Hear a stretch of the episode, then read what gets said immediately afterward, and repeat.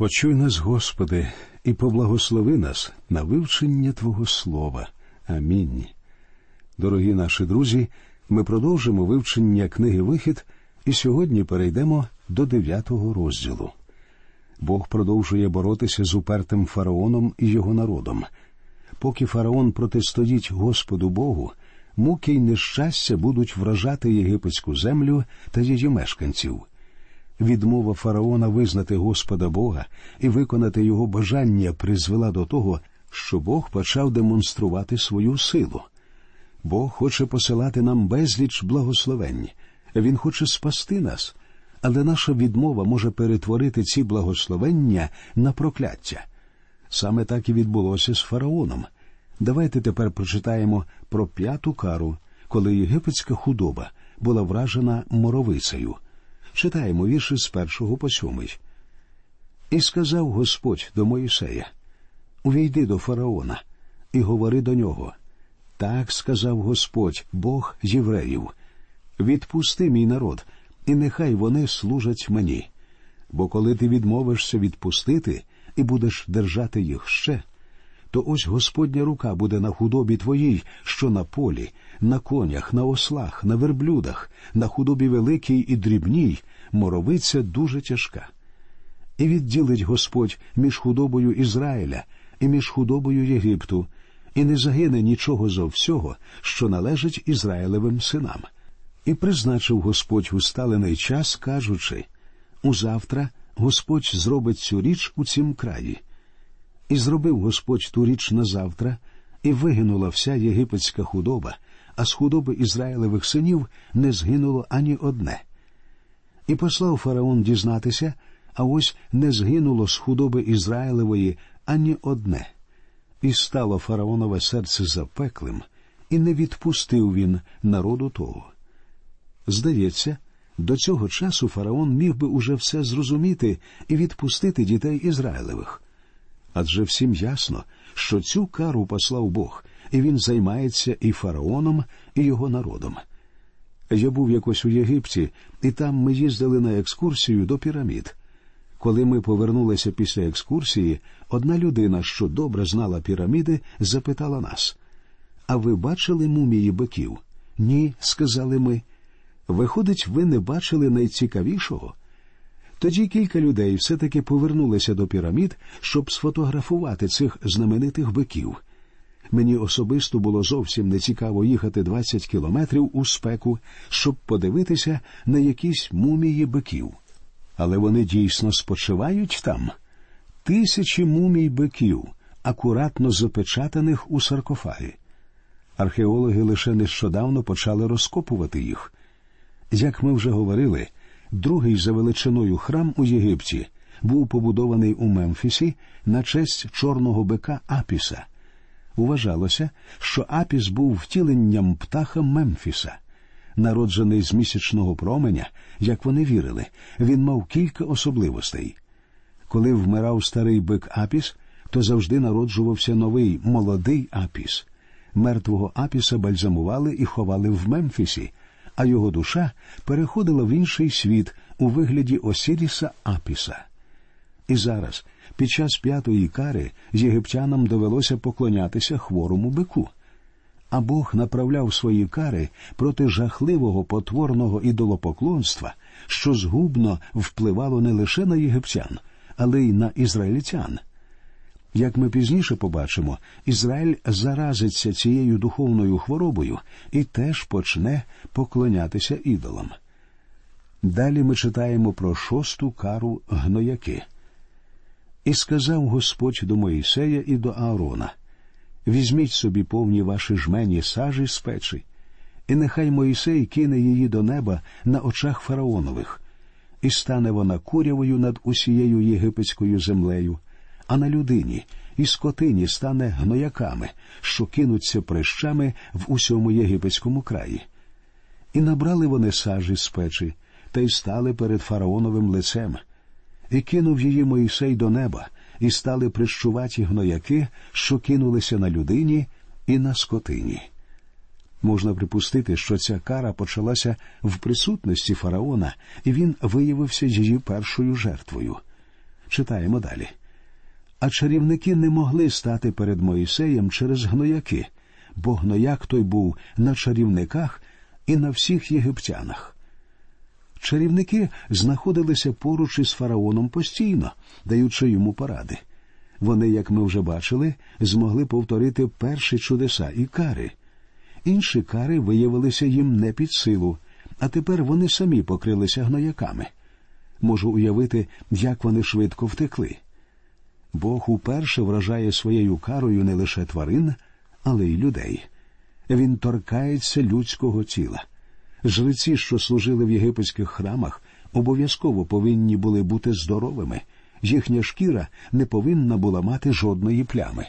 А після цієї кари вони всі раптом покрилися гнояками, стали нечистими і хворими, і не могли далі служити в храмах. Цим було зупинено поклоніння неправдивим богам, що панувало в Єгипті. Якось мені довелося ходити серед руїн стародавнього Мемфіса. Самих руїн залишилося небагато, але археологам добре відомі межі цього міста. У ньому існували тисячі храмів, і в усіх служили жреці. Можна собі уявити, яку паніку викликала ця кара. Служіння богам припинилися, і яскраві вогні храмів згасли.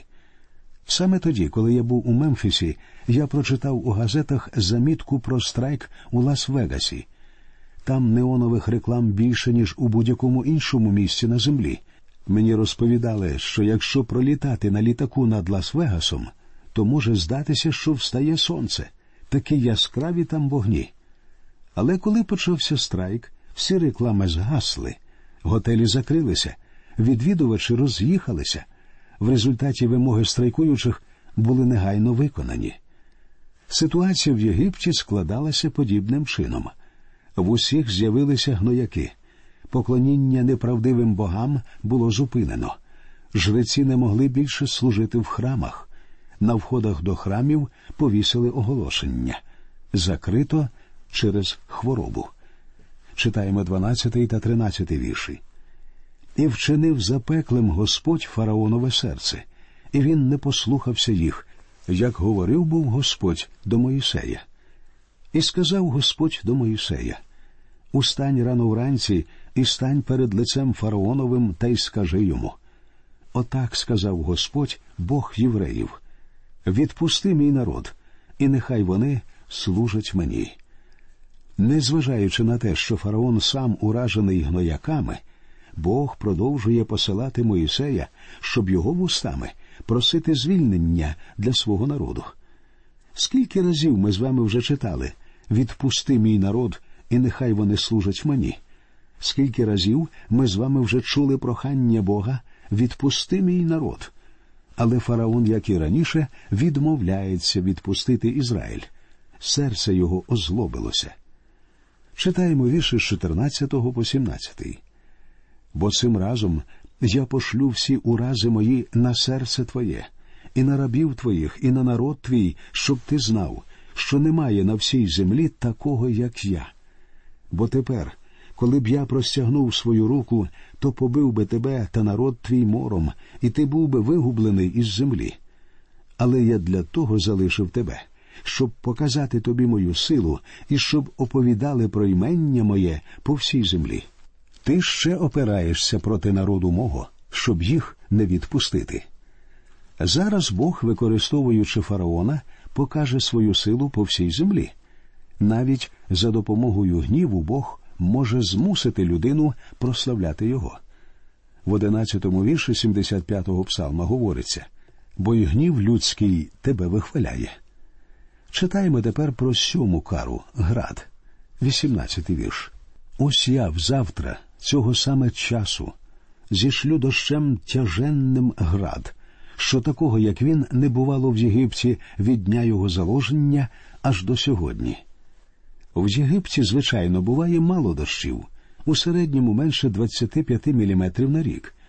А Бог попереджає, що зараз піде такий дощ, якого вони ніколи не бачили. Читаємо 19, 20 та 21 вірші. А тепер пошли, позаганяй худобу свою та все, що твоє в полі, Кожна людина й худоба, що буде застукана в полі і не буде забрана додому, то зійде на них град, і вони повмирають. Хто з фараонових рабів боявся Господнього слова, той зігнав своїх рабів та свою худобу до домів. А хто не звернув свого серця до слова Господнього, той позалишив рабів своїх та худобу свою на полі. Усе залежало від того, повірять люди Богові чи ні. Бог сказав їм сховайте свою худобу і сховайтеся самі. Багато людей не повірили цим словам Бога і жорстоко постраждали від кари. Бог дав їм можливість уникнути покарання, але вибір залишився за ними. Так відбувається і донині. Ця кара була спрямована проти Ізіди, яку іноді зображували з головою корови, богині родючості і вітру. Вона, відповідно до міфів, була сестрою і дружиною Осіріса і матір'ю Гора. Говорили, що сльози Ізіди, падаючи в ніл, змушували його виходити з берегів і забезпечували родючість єгипетської землі. Ізіда була впливовою єгипетською богинею, але тепер Бог направляє свою кару проти неї. Зверніть увагу на важливу деталь ця кара вражає не лише тварин, але й людей. Читаємо вірші з 22 по 26. І сказав Господь до Моїсея Простягни свою руку до неба, і нехай буде град у всьому єгипетському краї на людину, і на худобу, і на всю польову траву в єгипетській землі.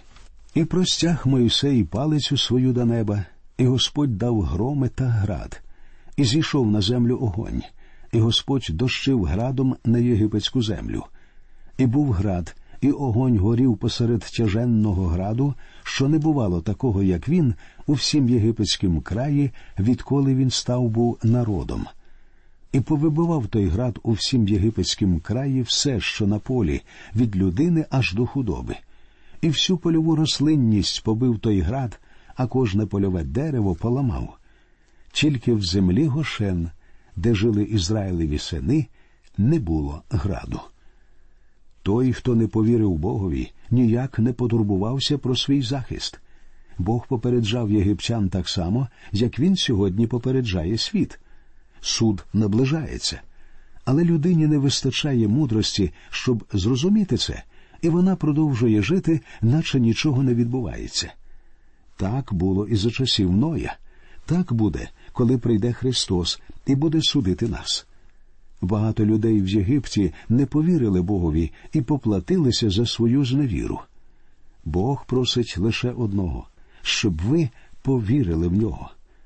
Що стосується землі Гошен, то з цього моменту вона більше не страждає від кар, що вражали єгипетську землю.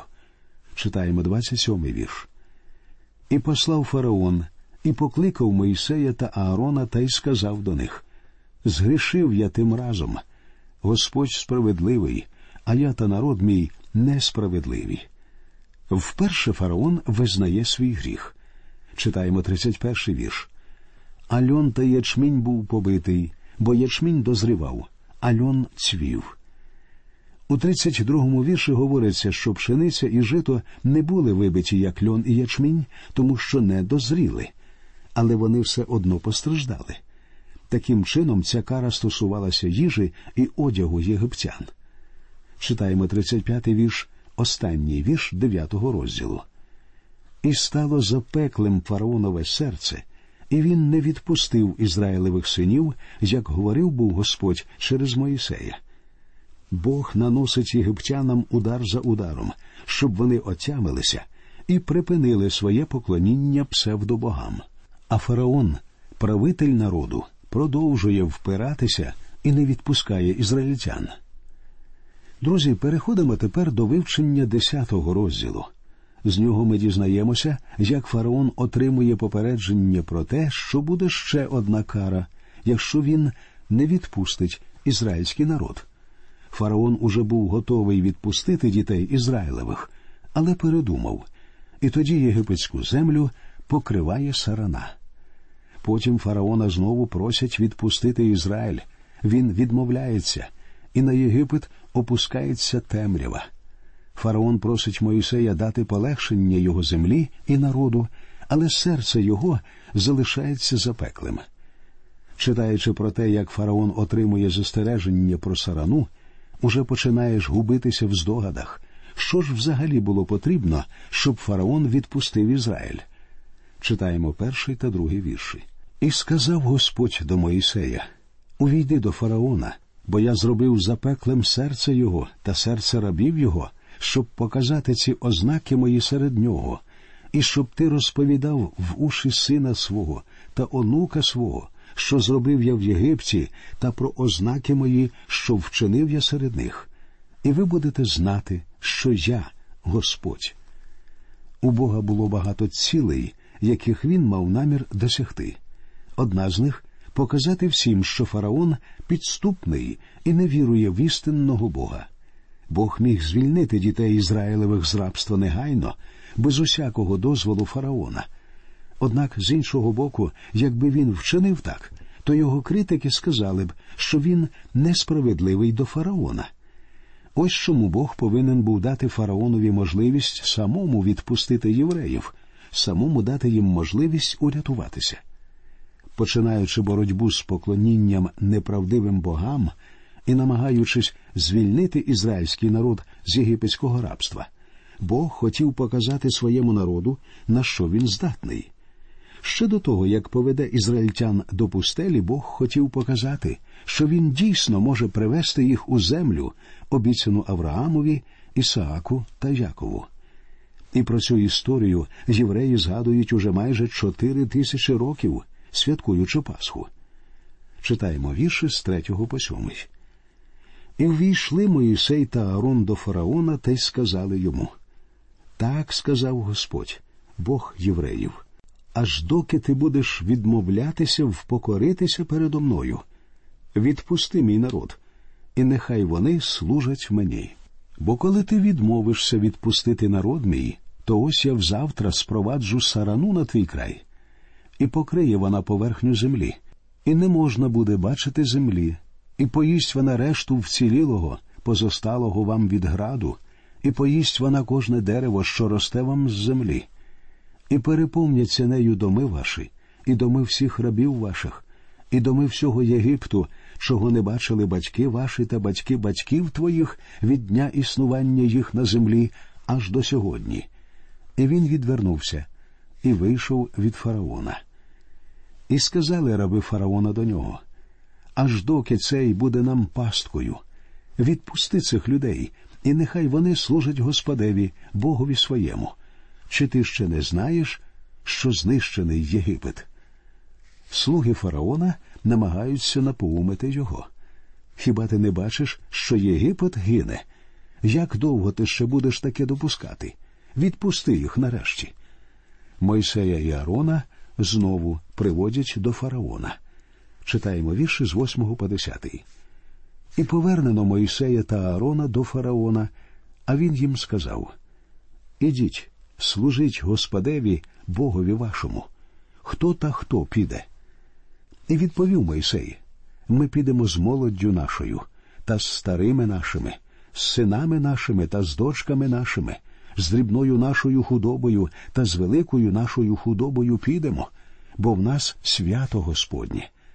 А він відказав Нехай буде так, Господь із вами, як я відпущу вас і дітей ваших, та глядіть, бо щось лихе перед вами.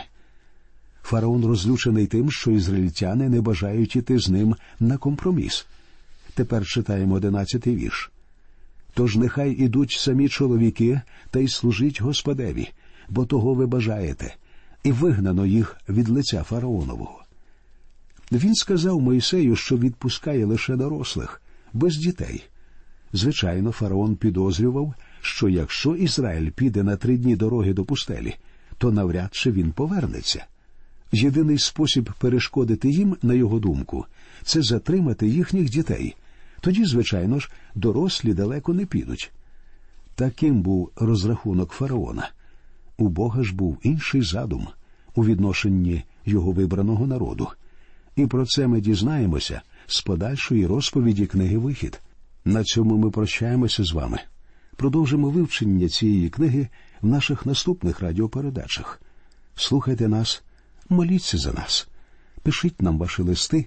Нехай Господь рясно благословить усіх вас. До нових зустрічей в ефірі.